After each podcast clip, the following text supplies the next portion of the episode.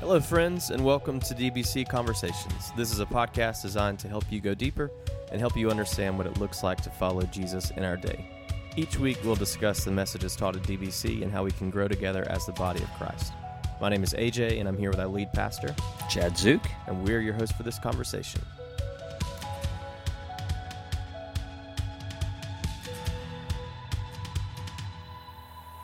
How's it going? It's going pretty good. How are you? I'm great. All right. So here's the thing.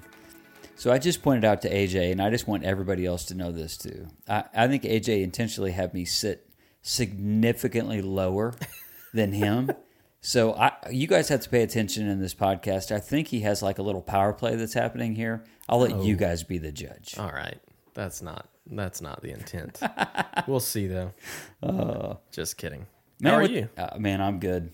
I'm good. What you been up to? Uh, we just ate tacos, so Yeah. I'm better than I was That's two right. hours ago. Yes. No, I'm good. Uh, today's Monday, so Mm-hmm. doing a lot of just talking through important stuff, and Yeah. we're starting a new path. Um, talking about prayer tonight. Mm-hmm. Just talking through that and what that looks like, guiding some folks through that. Yep. So other than that, I'm doing well. Um, had a good weekend and What'd you do? Anything Um, significant?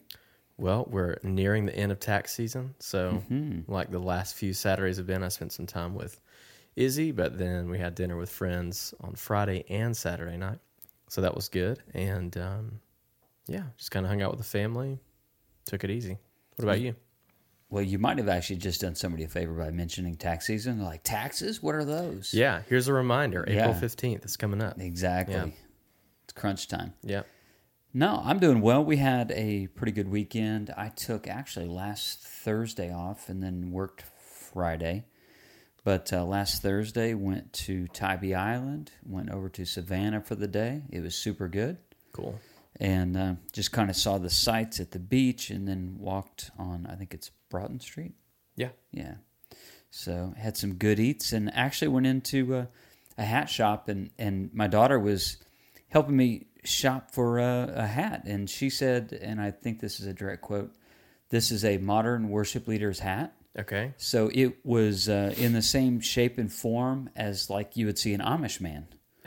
And uh, but so now you have that visual, but but she was trying to set just the perfect angle as it what Oh, it would be on my head. And I thought, well, man, is that all it takes? Let's go buy a guitar. This we're going to seal the funny. deal. Yeah, you could. So it was amazing fun. That's so funny. And uh, and then I saw it was like 180 dollars, and then I decided, wow, I could think of 180 different ways of spending 180 dollars.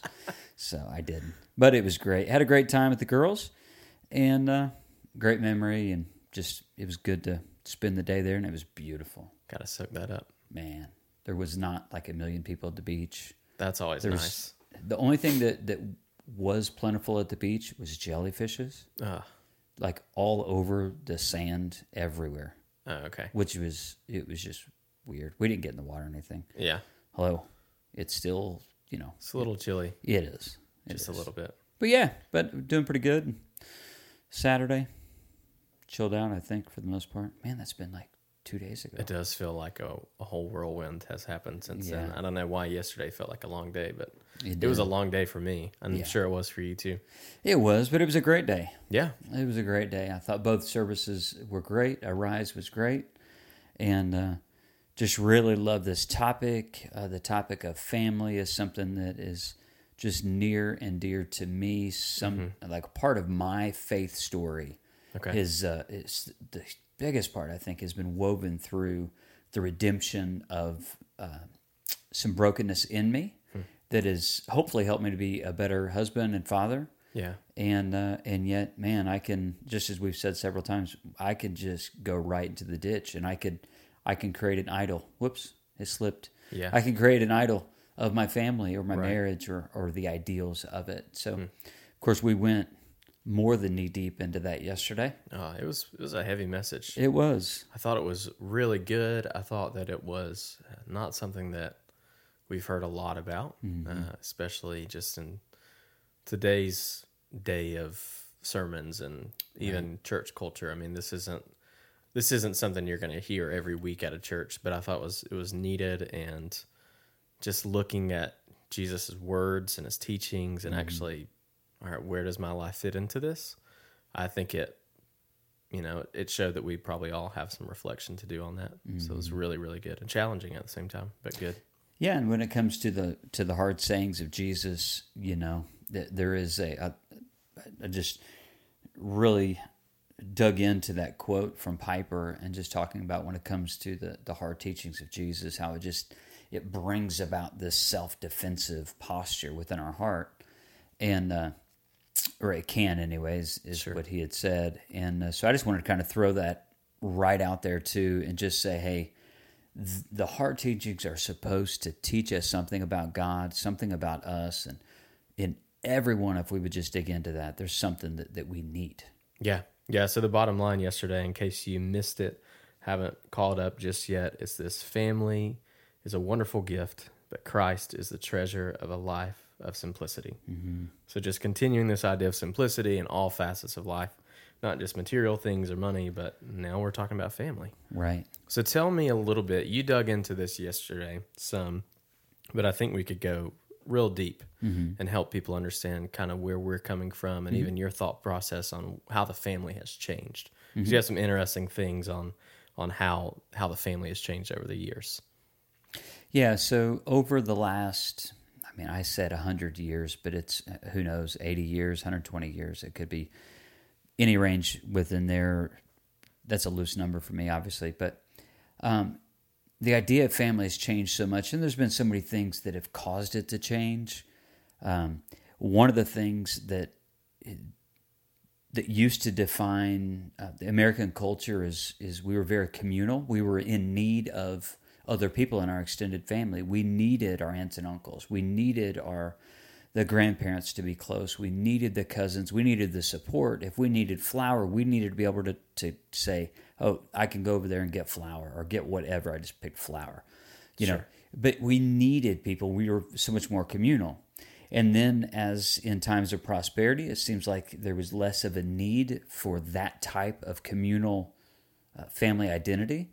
So, uh, through the the generations, uh, then it kind of went into the nuclear family, and by that I mean it's just husband, wife, kids if you have kids, and just kind of live your own life, and you live separate than from your grandparents. And because of prosperity and some of the things that were happening in the culture, it just seemed normal. Like you just moved away. Right. And uh, so then, you know, you're living a distance away from grandparents. They only see you on certain holidays. Uh, and this is this is certainly not true of every culture. I'm, I'm, this is really a gross generalization, but this is if you study this out even a little bit, you'll see that this is true uh, in in American culture. But also, and then today's family is is being redefined.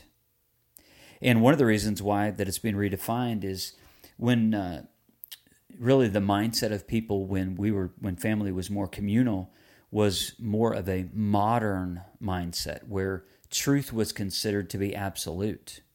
And the bible was was considered of the highest importance to find those absolute truths. And that uh, modern not necessarily in that that you know we live in the modern era but just the there there's a such thing as the pre-modern modern and then postmodern. Well the modern mindset they saw truth as absolute. And the bible is a crystal clear um, way of finding what is true. What's true of of not just your life but my life and the identity of family and really what that should look like. And it had it, it had a bunch of flaws.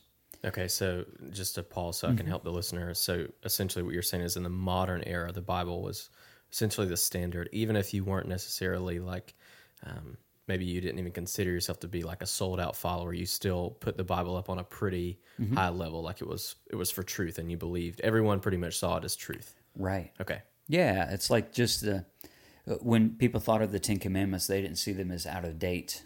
sure, They saw them as, oh, okay, these are really good for society. okay, You know, or these are these would be really. I don't know if I'm going to do all of them, but even if somebody wasn't a follower of Jesus, they would say, that's a really good thing to honor my father and mother. right, I probably shouldn't steal something.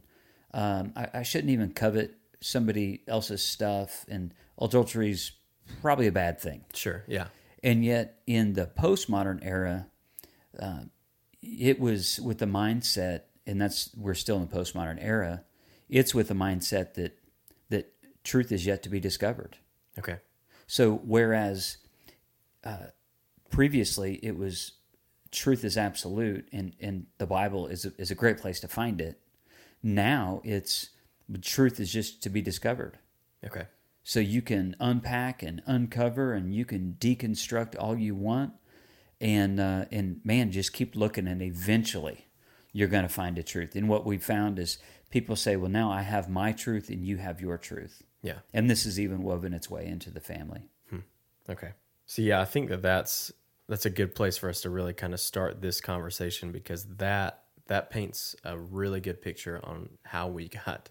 If we look at that and the modern versus postmodern, where we are today and where society has come from, we kind of have this interesting picture that's paint, that's been painted um, on even why my generation thinks a certain way versus your generation, um, and some of this is generational. So where I would be millennial, you're Gen X, mm-hmm. and we have Gen Z, I think. So Yeah. so your daughter, my daughter will probably be in that era. Like it's mm. just these different thought processes. So we have this whole thing that makes up the human experience, and it's it's very complex. It is. And one of the things that I think that I would love for the listener to know is this every generation is raised as a consequence of the previous generation. Okay. Every generation is raised as a consequence of the previous generation. So your upbringing has been affected by your parents' upbringing. Okay. So we've And- been formed. Is another way we've said it before by the mm-hmm. way we've been parented. Right. Okay. Absolutely. So I'll just use a pretty simple example. Uh, to me, it's simple. I was raised in such a way to where my parents just let me go outside and play. And as long as I'd be out there all day, I couldn't wait to go outside. It was fully expected that, that all summer long I was going to be spent I was going to be spending the time outside. I would come in to eat and I would come in at dark. And if my parents needed me, as long as I could hear their voice as they yell from the porch at the house, if I'm a, if I'm a block and a half away, but I'm outside, then I'm good to go. Okay. The community that I was raised in was just a little bit smaller, slightly smaller than Dublin. Okay. So uh, this isn't like you know, got a hundred people Right. Right. kind of thing, right? Yeah. So so that was just normal. And there's a lot of people, and if you are, if you're a Gen Xer, that you know, grow, growing up in some rural capacity, mm-hmm. I'm sure this looks a little different in New York City. Sure. In some rural capacity, that probably sounds normal. I hear over and over and over people around my age they say, "Man, that's just how I was raised," hmm. and I'm gathering that you weren't raised like that. No, I mean it wasn't. Uh, it wasn't necessarily like that. We it's not like we weren't allowed to go outside, but um, there. Let's just say there were boundaries around what we could and, and couldn't do, or couldn't places we couldn't go. We could go outside and play, but need to let mom and dad know where we are. And it wasn't like a how I've heard my parents describe it. Kind of just like, all right, well it's summertime, so when you wake up, you go outside and you don't come home till dark it wasn't that. Um, and of course, there are different things. Like when I was a, a younger kid, we had distractions inside and we had video games and things like that too. So we probably stayed inside of our own doing versus mom and dad not letting us go outside. But it, it wasn't, um, even if I wanted to go to a friend's house that was close by, maybe walk there if they weren't too far away. But yeah, it was not like you explained at all. And that's in a small town. Yes, smaller than Dublin. Right. So if it was Dublin, there would have been no walking anywhere, you know, Right. or anything like that. Yeah. So, and, and again, I mean, there's so many nuances between Sure. my particular upbringing, your particular upbringing. Um, so you can't; those aren't a direct correlation. But I, what I can correlate is this: the flaws that I committed with my with raising Austin, my son. Okay. and I think there were some flaws because I I spent a lot of time outside, but what I didn't have outside was time with my dad. Okay. I was outside, and so that created a script in me, a long just a for one a longing to spend time with my dad, which again very very little time actually outside at all with my dad. It was just go out and play. Where I, I wanted my dad out there with me. I mm-hmm. wanted, hey, let's go throw the ball around. We did it very few times, or let's go throw the football, or let's go, you know, do something. Um, so I raised Austin. Again, every generation is raised as a consequence of the previous. Sure. So I raised Austin in such a way to where I was like, I knew what I wanted whenever I was a kid. I wanted my dad present, like with me. So I was outside with Austin all the time. He wouldn't be outside really without me. Okay. We were out there, and, and then he grew to he it, it, then he didn't have neighbors that he went and asked questions of, and hey, let's go, let's go play, let's go throw the ball around. It's dad. Can you? Dad, can you? Dan, can you? Which to the listener, you may think, what's the big deal with that? Like Sure. that's Yeah. great. But what it also did is it it in some ways sheltered him from just hanging around with people he should have been hanging around with his age Okay. and there was there was a, a relational closeness, but it was it was also at a cost Okay. to where he didn't go outside unless I went outside. So essentially, with this mindset, it creates almost a fear or insecurity Right because you don't have the security blanket of mom and dad, Right. if you will. now, I don't think I was to the extent where I would be. I would consider myself a helicopter parent by any stretch, Right. but this is what's happening culturally. Okay. It's parents unwilling to let go of their kids, and it creates fear and insecurity, like you just mentioned, in the kids. Mm-hmm. So it looks like to the kids, the only people who can be trusted are the parents. Okay. And that is the beginning of an idol being formed. Hmm. Because it's it's not trusting Jesus and leaning upon Jesus, not Jesus as the cornerstone of the faith. It's leaning upon parents. Parents are reliable. Gotcha. That's that's who's going to be here for me at any time there's a crisis. And what it has also done is it's it's stunted a generation from being able to handle hard things. Hmm. So on the surface, it looks like, and it even sounds like a good thing. Like little Johnny won't go outside without his dad because his dad's always going to be there to play. But at the end of the day, it actually creates something that was actually not helpful. Right. Okay. Yeah, so I, I realized I realize this now, and maybe the listener you're saying, well, that's not my story, and maybe it's not. That's mm-hmm. definitely mine. Yeah. And from the parents that that I have interacted with and counseled, and and I see what's happened with their kids now turning into adults, and now you even see delayed adulthood in Yeah. in adult males. This is all connected. Hmm. It's the fear and insecurity of they just don't feel like that they can that they can adult hmm. and it's it's parents being an idol. Maybe they don't even know it. They're trying to just care for their child and say Right. i just want to be there for you and all of this. And i will say this and i'm certainly not trying to toot my own horn i i i did realize the error in this. He wasn't raised in this way. He's a godly young man. He he is capable and he's planning a future. And, you know he's Sure. taking responsibility and he's growing. Yeah. but I realize and realized that was a problem. Okay. And that, that I had to say, no, I just can't go outside. And, and I really wanted to go outside. But there was a time where I had to create that, that distance for that intended purpose. Okay. That makes a lot of sense. It really does. I, I think that um again, all those things sound really good. And it I think most parents and me now that I am a parent, like we want to be with our kids and we want to experience things with them and we're not saying you shouldn't.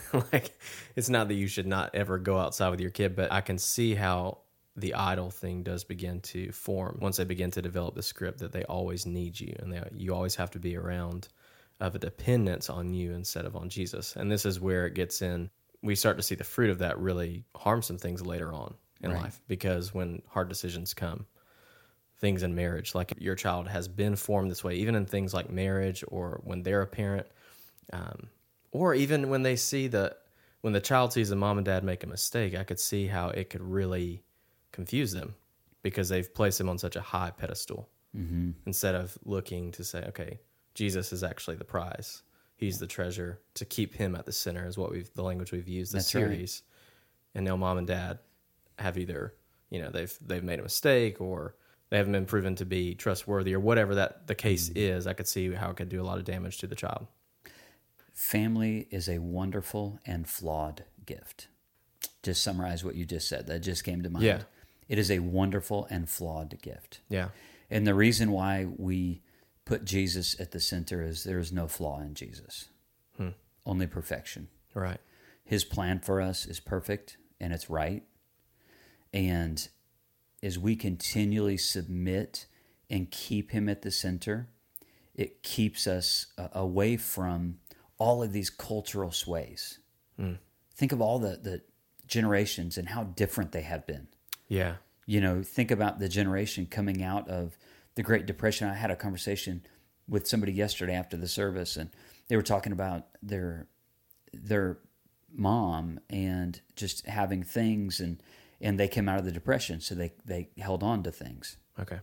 And then, so she said, yeah, she came out of the depression. Well, they didn't have a lot. So, coming out of the depression, they were taught the script that they learned was you hold on to everything you have because it may be valuable one day. Okay. So, but now, now, now her daughter is having to take care of all the stuff Right. that was held onto Yeah. because of a script from a survivor of the Great Depression. Look at how back then it would be to hold on to things, and now it's to let go of things. Right. So it's just a complete flipping. Yeah. And I think there are probably so many things we could talk for hours on mm-hmm. what's what's flipped and what's been changed, and it's almost like a knee jerk reaction. Every generation is Right. and I guess it's because we look and there's probably some pride in there. Well, there definitely is pride in there. Think Yeah. we can do it better, or we can do it uh, more efficient, or whatever. Yeah. But uh, it's just funny to see how things flip over time. It is, and if if we're not honest with the people around us, with our family, with our our husbands, wives, kids, extended family, and just be honest about our failures, they could.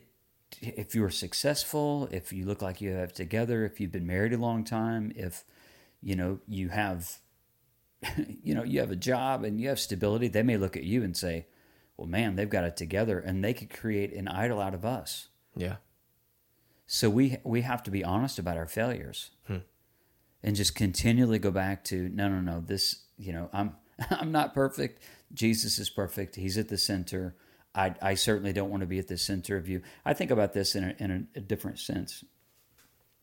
So uh, I have a friend who who his his whole family leans upon him for everything.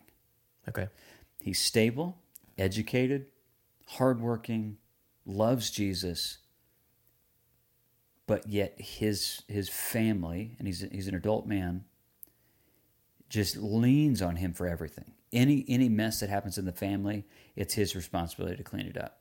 Hmm. And in that, there's so much of a danger to where you could get lost in that to where then then they're not learning what they're supposed to about leaning on Jesus because they're leaning on you. you're the It- hero of the story. Right. And and and I guarantee if I were to ask him straight up, he, he would never want that. He'd be like, that is not my intent. Yeah. I, it just happened and I don't know how to get out of it. But yet we have to have our eyes open. Hmm. You know, and if we have blinders on, we need to open those and, and really look and see what's going on in our family. Yeah, You know, what scripts have been passed down?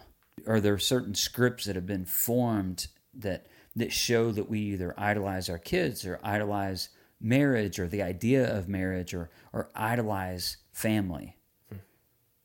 You know, are we are we nurturing our kids at the ex, at the extent of we're nurturing them, but we're unwilling to tell them hard truths?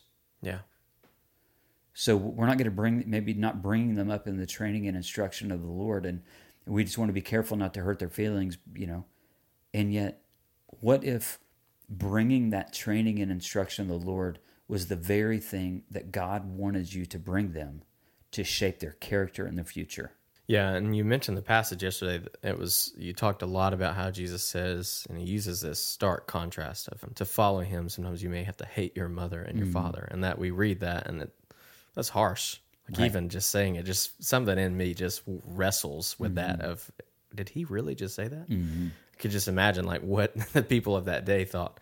The point in all of that is to say, no, we should love God so much that it almost looks like we hate other people. That's how much the contrast is. You use the example of somebody passing you on the interstate. Uh, passing you looks like you're standing still. It's like, no, you weren't standing still. You're probably going 75, 80 miles an hour. Mm-hmm. But the contrast, that's what it looks like to love God and to put Him above all else and His commands above all else. Mm-hmm. And um, yeah, it's it's quite a contrast. It is, and it's it's such a contrast for people, and and there's so many little nuances of this to us living in the South. The the idea of traditionalism and family and family values are huge here, whereas Yeah. in maybe other parts of the country they're not as prominent as they are here. Yeah. And so that is just, again, I think just another way of saying um, that family can be an idol and we have to look out for it. Yeah.